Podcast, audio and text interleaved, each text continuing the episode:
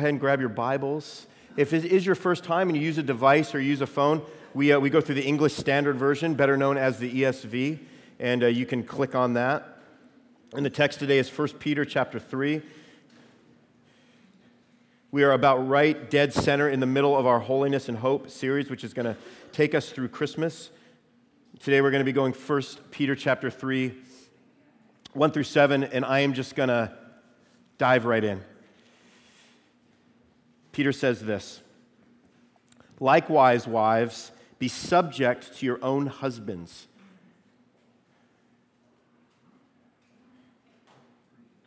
So that even if some do not obey the word, they may be won without a word by the conduct of their wives when they see your respectful and pure conduct. Don't let your adorning be external, the braiding of hair the putting on of gold jewelry or the clothing you wear, but let your adorning be the hidden person of the heart with the imperishable beauty of a gentle and quiet spirit, which in God's sight is very precious. Verse 5 For this is how the holy women who hoped in God used to adorn themselves, by submitting to their own husbands, as Sarah obeyed Abraham, calling him Lord. And you are her children if you do good and do not fear anything that is frightening. Likewise, husbands, live with your wives in an understanding way. Showing honor to the woman as the weaker vessel, since they are heirs with you of the grace of life, so that your prayers may not be hindered.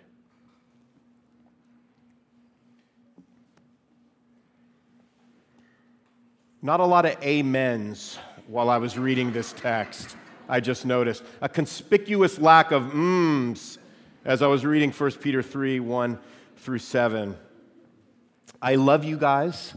More importantly, God loves you, and we need to remember that everything written in His Word is for our good, is for our flourishing as men and women, as husbands and wives, as moms and dads, as singles as teenagers, as kids, everything written is for the glory of God, which leads to our ultimate good. When we get to texts in the Bible like this one, dealing with gender roles, pastors tend to freak out.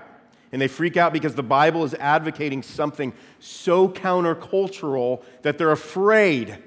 They're afraid women are going to pull pistols out from under their skirts and start gunning them down, right?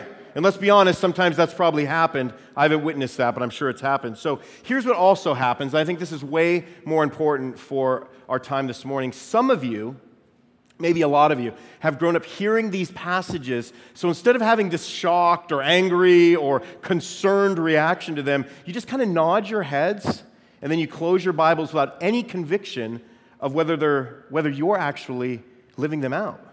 So, in other words, what I mean by that is you, you don't disagree with the text because you understand that you're not allowed to disagree with the text. But listen, there's nothing in your life that shows you've actually agreed to live it out. All right? One of the things Melissa and I almost learned how to do last year was cross country ski. Um, our instructor kept telling us it's just as natural as walking. Right? She kept saying that over and over again, which is true if you're someone who falls over every three feet as you walk like an infant, right? So, my point with that is that what we're doing and what Peter has been bringing us through the last three weeks is this idea of submission, learning to submit to God in all things. And here's the thing like me and Melissa last uh, winter, I mean, it's, it's wobbly.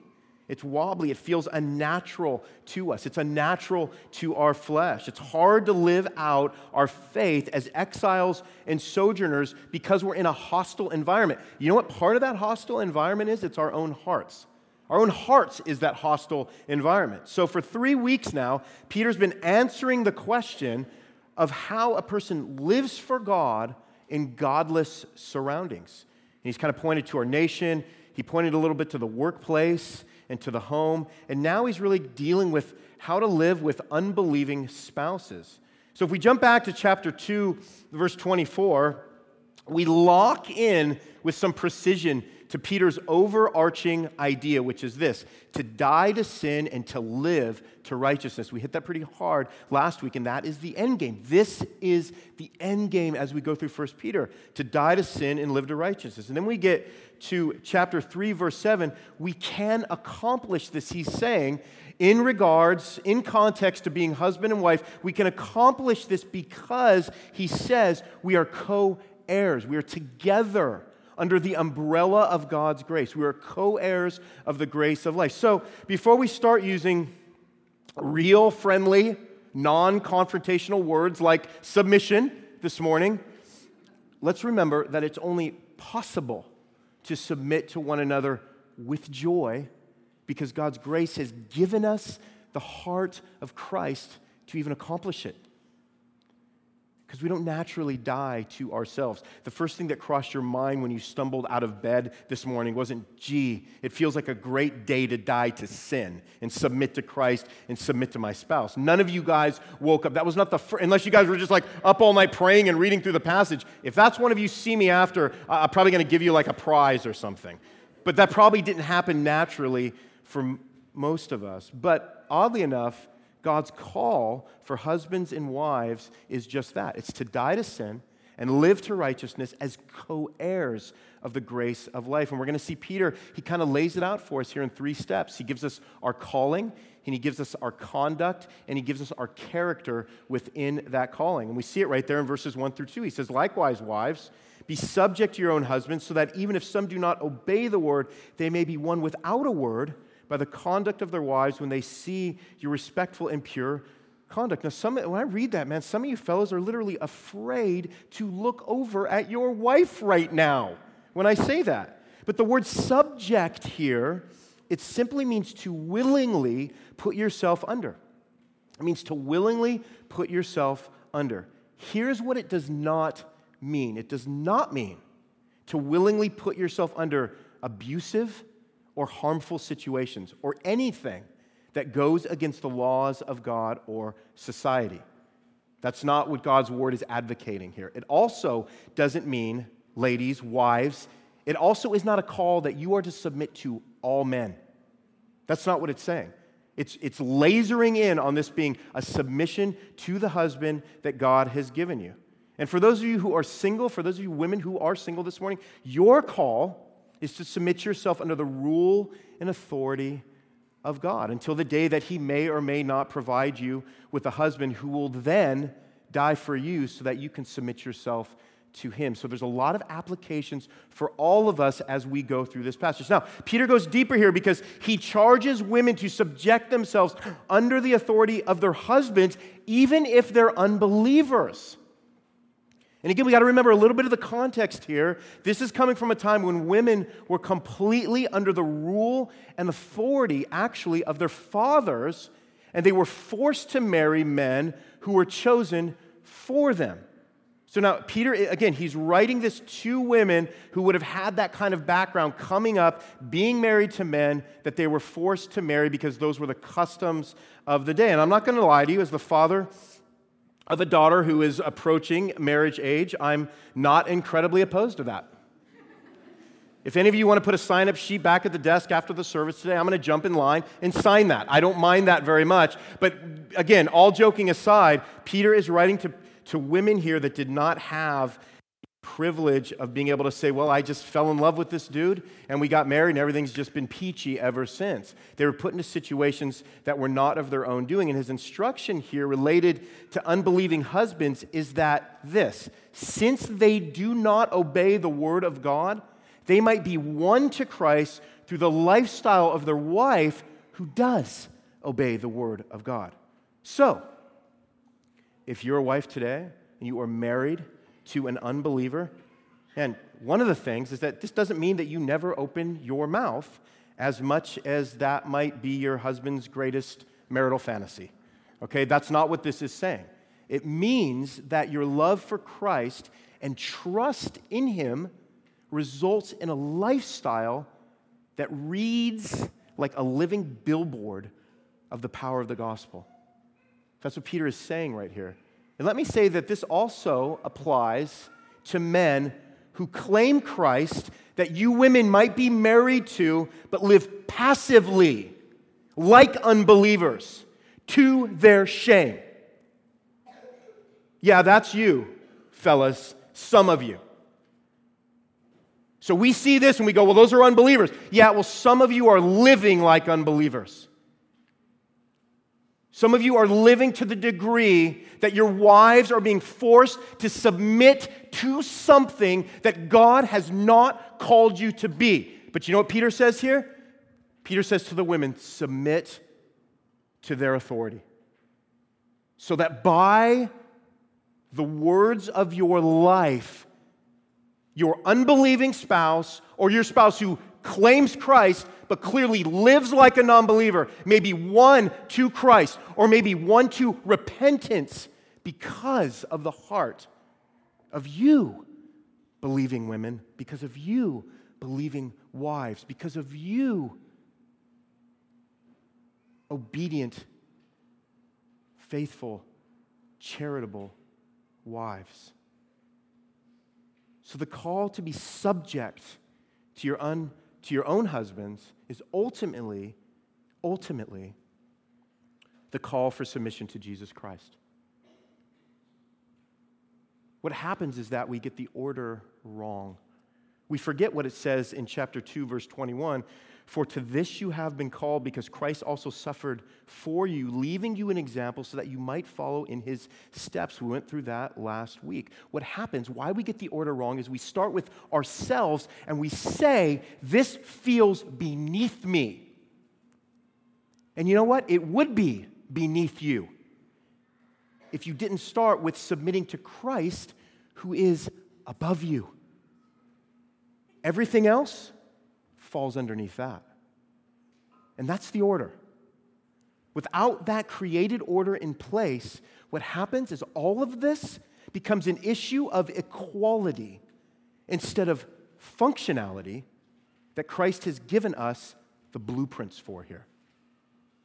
So Peter starts by dealing with a wife's calling, which is to submit to her husband as unto the Lord even if he's an unbeliever. And then from calling, he steps into conduct by pointing out that though it seems the opposite, though it seems the opposite, sexiness is not what wins husbands to Christ or toward further sanctification. Don't worry, we're gonna, we're gonna keep everything PG here today, okay? But what Peter is talking about is part of this submission to husbands is also the conduct that wives need to show, the priority they need to give to the things that God can use to actually change the hearts of husbands that either need to be saved or need to repent. He says this in verses 3 and 4. He says, Don't let your adorning be external the braiding of hair and the putting on of gold jewelry or the clothing you wear, but let your adorning be the hidden person of the heart with the imperishable beauty of a gentle and quiet spirit, which in God's sight is very precious. Ladies, Peter is not telling you to stop shopping at Sephora. That's not what he's saying right here. He's not saying you can never enter another Aveda salon, all right? And as husbands, we're begging you not to do that either, okay?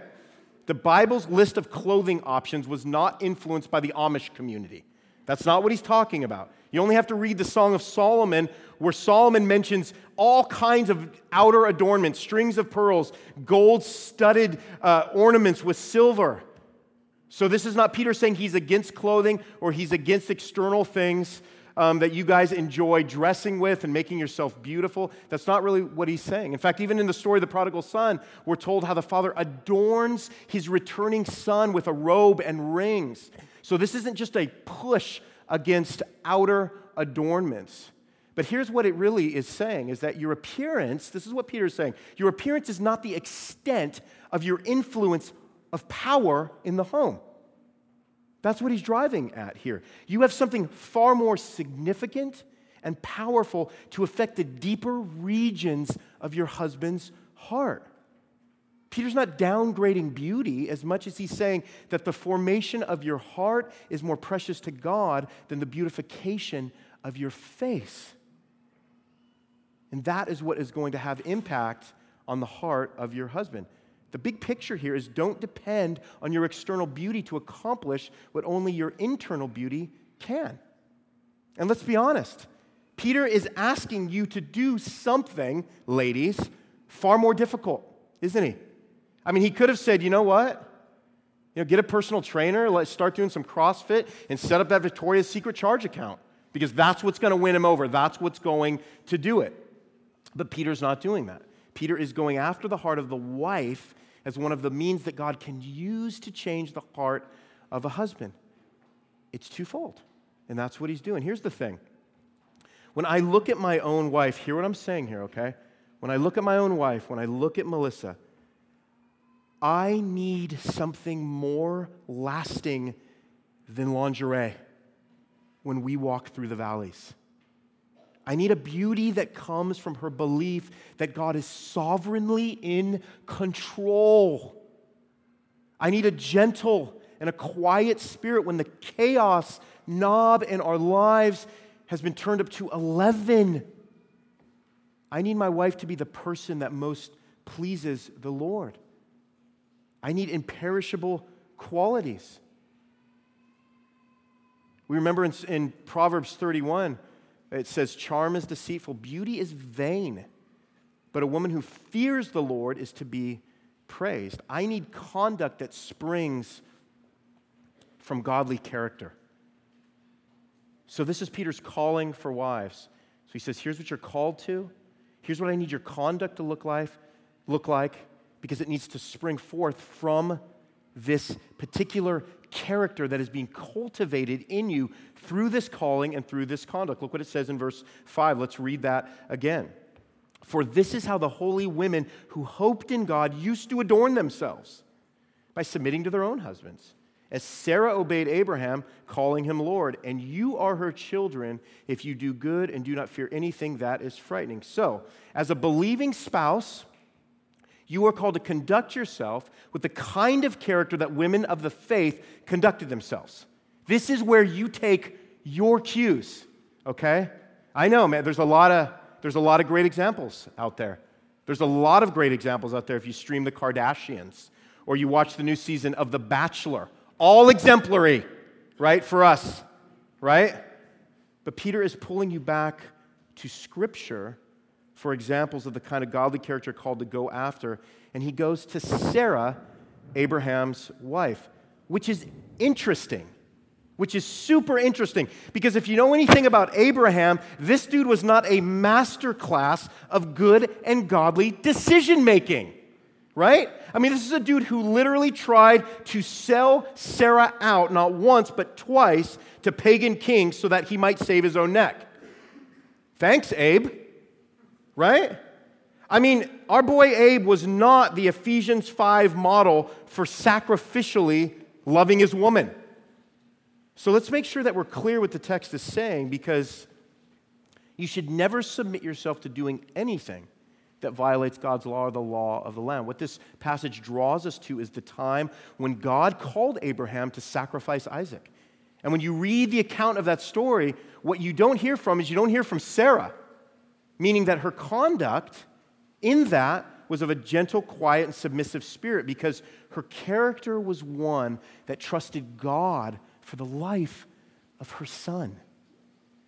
That's ultimately what Peter's talking to here. So the key here is that Sarah could call Abraham Lord, which is just another way for saying, Sir.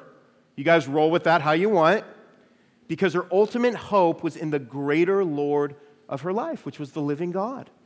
Her trust in God enabled her to submit to her husband. And doesn't that tell us something about the trustworthiness of God, ladies? As you submit to your husband, you're submitting to a greater trust in God who is unfailing in his commitment to you and your husband. You know, I remember my mom became a believer about a year before my dad. And, uh, you know, what's interesting is, man, she just didn't, she didn't get to rotary phone in her marriage just because pops hadn't been delivered yet into the family of faith. I say rotary phone because that's what we had back then in the uh, 1930s, okay? Um, but she needed her conduct and character to reflect her trust that God was working, right? And God was working. God was working. It was her walk with Christ that led my dad to repenting and believing in Jesus. It happened on a rainy night in a telephone booth at Los Angeles International Airport, aka LAX. But you see the bigger picture at work here? I mean, God used her submissive role, which again, it, it was not easy if you knew my short tempered, heavy drinking pops. But he used that submissiveness to display the grace that he would equally lavish on my dad one day. So, the reason why Peter spends six verses on the wives is because of the precarious position they found themselves in for that particular culture and for that particular time. But these issues of calling and conduct and character, meant they are no less applicable for where we are today. And then we get to verse 7 where he hits up the fellas. This is what he says Likewise, you guys catch that? Likewise, husbands, live with your wives in an understanding way, showing honor to the woman as the weaker vessel. Don't get angry at weaker vessel, we're going to hit that. Since they are heirs with you of the grace of life, so that your prayers may be not hindered. So you don't want to miss the word likewise. Peter's not saying anything different to the man, wait, in terms of his desire for their heart. Now, listen, we have different roles of getting to the same heart, which is dying to self to serve our spouse so that we are ultimately serving Christ. Peter says, be understanding and show honor. You know what that word honor means? Honor is the same word that would be used for the way that you would treat a king. That kind of honor is what Peter's driving at. And what that does is it paints a picture for how men are to esteem their wives, the care, the respect, the level of care and respect that they're to show their wives. And part of showing them that kind of honor is acknowledging God has created them with different levels of physical strength. So, by using this word, this phrase, weaker vessel, Peter does not mean weakling, right? He's not referring to moral, spiritual, mental capacity, or ability. That's not what he's saying here. It simply means that God has built men and women different. So, in the way that women, listen, need to subject themselves to their husbands, husbands need to show understanding and honor to their wives because God has not given them the same measure of physical strength as He has to men. Now, to all you ladies out there who could physically crush your husbands, all right? Because you were on the Swedish Olympic shot putting team or whatever, okay? This is just a general rule, what he's laying out here for us. Peter is actually echoing Paul's admonition in Ephesians 5 for men when Paul said this Love your wives as Christ loved the church and gave himself up for her that he might sanctify her having cleansed her by the washing of water with the word, so that he might present the church to himself in splendor without spot or wrinkle or any such thing, that she might be holy and without blemish. In the same way, husbands should love their wives as their own bodies, because he who loves his wife loves himself. Now, listen, fellas. The way you treat your wife will easily be the most heart revealing action of your life. Well, she doesn't make it easy, Martin. I don't have that wife that you just described. And yet, this is what Peter prescribes completely independent of the actions of the wife. Now, Peter's not making any caveats here, right? But he does provide some truthful motivation when he says your wife is co heir of God's grace. You know what that means? It means you're both equal recipients of all that God has given you through Christ. It further means that God uses a husband's obedience in the treatment of his wife to accomplish her dying to sin and living to righteousness. God is using you, husbands, as one of the means to display his glory and sanctification in your wife. Listen, you being like Jesus is how Jesus makes your wife more like himself. That's the call. That's the call for husbands. And Peter is so, to use a British phrase, bloody serious about this that he says when it's not being lived out, it hinders your prayer life. Men, you know what's interesting here about that? Is that Peter assumes that the husband has a prayer life. Peter is saying that a husband's failure to obey God in the way they serve their wives will adversely affect their relationship with Christ. That's how serious Peter is getting here on the men. And some of you men are just going to discount the weight of this. Listen, Peter doesn't say your career will be hindered. Peter is not saying your relationship with your kids will be hindered. He doesn't say your fantasy football picks will be hindered. He says your prayers. What does that tell you about prayer? Well, that as a husband who claims the name of Christ, it's the most important thing in danger of being affected when you are not living out the gospel to your wife. Let me say this a little more pointed. If the way you treat your wife does not affect your prayer life because you don't have one, then you're already mistreating your wife because devoting your life to praying for her is how God equips you to be understanding to her and to show her honor. If you are a man who is not living out the gospel by sacrificially dying to yourself for your wife, it's going to hurt your communion with the Lord because you are mistreating a daughter of God and a co heir of God's grace. In other words, the elephant in the room, when you come before the Lord, will be the treatment of your wife if it lacks understanding and honor. Peter is saying this the Lord will not allow this. That's why your prayers are hindered. So, what does being co heirs of God's grace even mean? We've hit on the wives, We've hit on the husbands. But what does being co heirs, the way he describes it here at the end, what does that even mean? How does, how does being co heirs of grace help us to live this out? Because if we define grace, what we know about grace is that it's God's undeserved gift of life and peace that he grants us through repentance to Jesus Christ. The only reason why we can come to Jesus is because he first comes to us by extending his grace. He says, I'm going to give you myself even though you don't deserve me.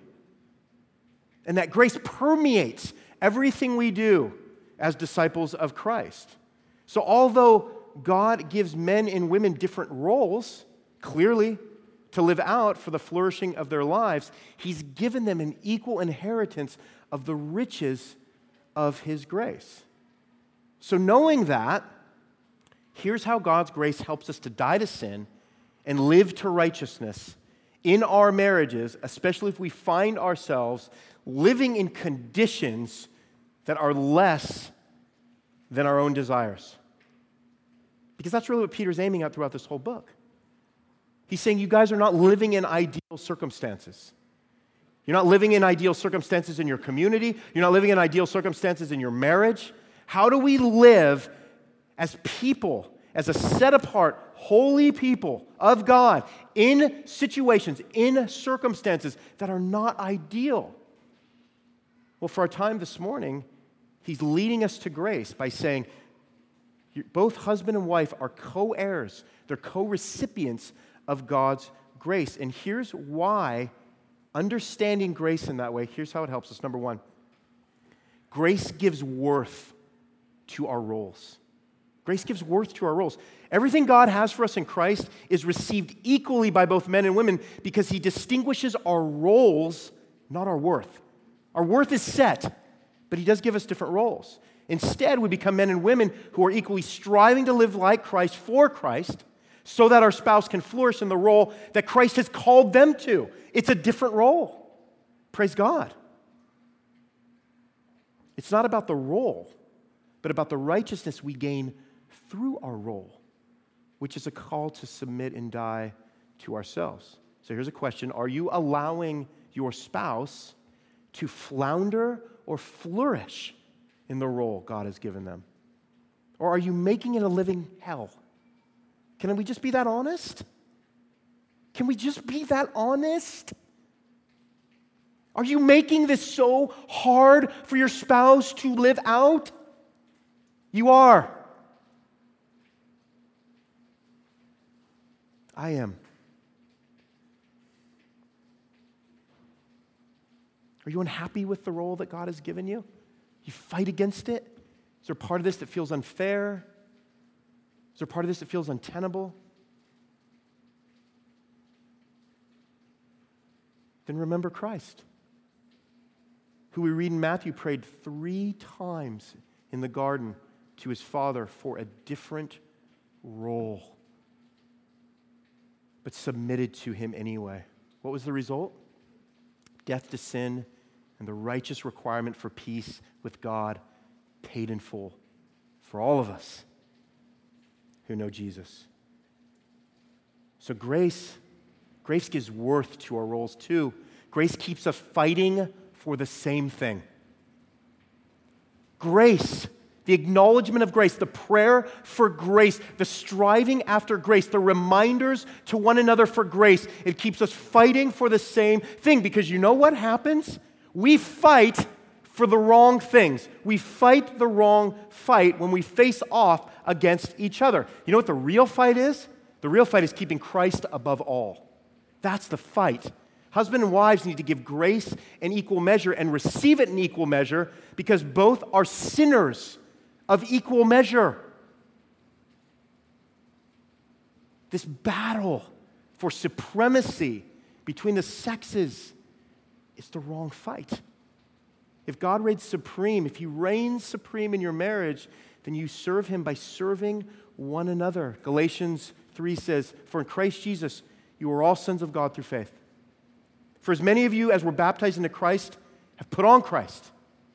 So both of you Husbands and wives are clothed in Christ. He says, There is neither Jew nor Greek, there is neither slave nor free, there is neither male nor female, but you are all one in Christ Jesus. And if you are Christ, then you are Abraham's offspring, heirs according to promise. It means you are equally recipients of that grace. And we make this husband and wife thing so complicated, don't we?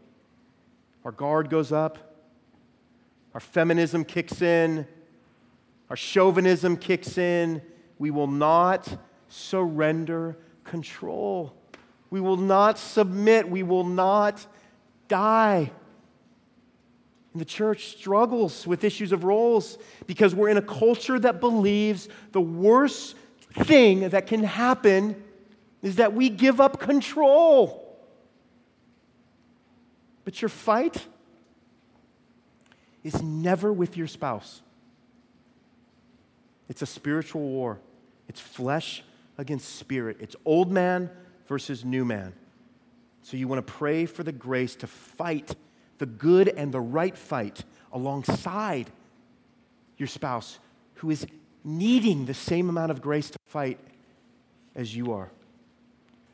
So grace gives worth to our roles. It keeps us fighting for the same thing. And finally, grace provides us with true equality. What makes Christianity so countercultural is also what makes Christianity the only path toward true equality. I mean, the world just, I mean, the world just fights for equality, don't they? Just, they go out of their mind for equality, and they never achieve it. Is that strange? But in the process, you know what they're doing? at the same time as they fight for equality, they reject functionality. These passages deal with both equality and functionality. Your true worth doesn't come from your role, it comes from the one in Philippians 2 who, though he was in the form of God, he did not count equally with God a thing to be grasped, but emptied himself. This is talking about Jesus by taking the form of a servant, being born in the likeness of men, and being found in human form he humbled himself by becoming obedient to the point of death, even death on a cross. You know what the result of that is? That humbling, right here, it says, Therefore, God has highly exalted him and bestowed on him the name that is above every name, so that at the name of Jesus every knee should bow in heaven and on earth and under the earth, and every tongue confess that Jesus is Lord to the glory of God the Father. That's the equality that we are striving for. Men and women, co heirs and recipients of grace, humbling ourselves like Jesus, bowing before the foot of the cross, praying in desperateness that God would continue to allow us to be crushed under the weight of our sin so that we can serve one another with the kind of humility that we saw Christ submit to the Father so that he could accomplish the Father's will on the cross. And if you go back to verse 3 in that Philippians passage, it says this Do nothing, Paul says to the Philippians, do nothing from selfish ambition or conceit, but in humility count others more significant than yourselves. See the pattern he's giving us? Let each of you look not only to his own interests, but also to the interests of others. Have this mind among yourselves, which is yours in Christ Jesus. Can we do what Christ calls us to do? Well, I, I can't do what Christ calls my wife to do. My wife can't do what Christ calls me to do. But what happens when we die to sin and live to righteousness through obedience to Christ? What our spouse experiences is the grace to live out what God has called them to do, to live out their call with the kind of conduct and character that is being built in them so that it comes out and it allows a relationship to flourish. you should be stoked out of your mind over passages like this. Passages like this, being part of a countercultural, God exalting movement called the church that you are a part of, passages like this should thrill you because it gives you a way in which to live out your faith. You should be excited about this because you've returned from foolish living. So, to live these things out means there's been a return from foolish living. And now you're under the care of the one who commands everything for your good and for God's glory. So, when you learn about your role as a husband or wife, you're relieved because you can assume that before Christ, you thought wrongly about these things. You know why? Because you did. And so, God's word gives us instruction in how to think rightly about what He's given us in our lives so that we have marriages that flourish. And you look over at your spouse and you see someone made in the image of Christ. You see someone who is loved by a Savior who paid a greater cost for them than you will ever come close to paying. Will you have this mind and heart for your spouse? Trusting that God will be faithful in the details and through the dilemmas and through all the downtimes. Because living this out is going to feel like war sometimes. But you can do this because you are co recipients of an eternal inheritance of grace delivered by Christ on the cross that created an equality that can't be bought for anything less. Amen? Let's pray.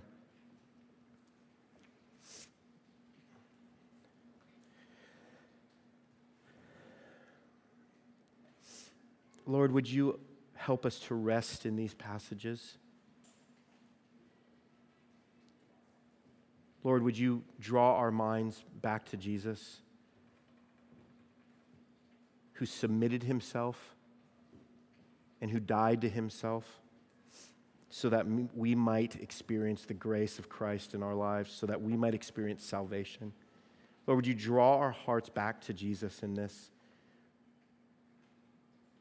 Lord, in those moments where there's so much conflict sometimes with our spouse, whether it's an unbelieving spouse or whether it's with a spouse that claims Christ but is living like an unbeliever, Lord, we pray for repentance in those situations. We pray for a heart that would be crushed under the glorious weight of the gospel, or that you would humble us as spouses.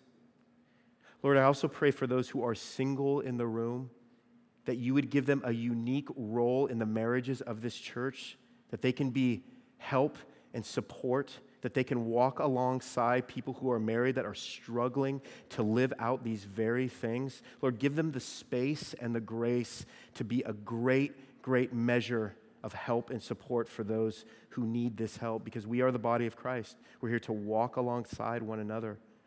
Lord, thanks that in all of this we don't look to ourselves, but we look to you, Christ, as the example for us to follow. Lord, give us submissive hearts to you first so that we can be humble to our spouses, so that we can show them honor and respect, so that, Lord, through the obedience of our lives and our hearts to the word, they might be won over. Lord, thank you that we have experienced so much grace because of the cross of Christ. Let us walk away today understanding it more deeply and allowing it for us to live that much more freely. We have the freedom to submit now to you and to one another. We have the freedom to show honor and understanding. And thanks for that freedom because the world doesn't understand that as freedom. But we do. We understand that the words that you've given us are ultimately for our freedom because we have freedom in Christ. We are not slaves to the whims of our own selfish desires any longer. But Lord, we can grow in this freedom. So, Lord, call us to that. Let us obey that call in joy with thankfulness this morning as we close. We pray, and all God's people said, Amen.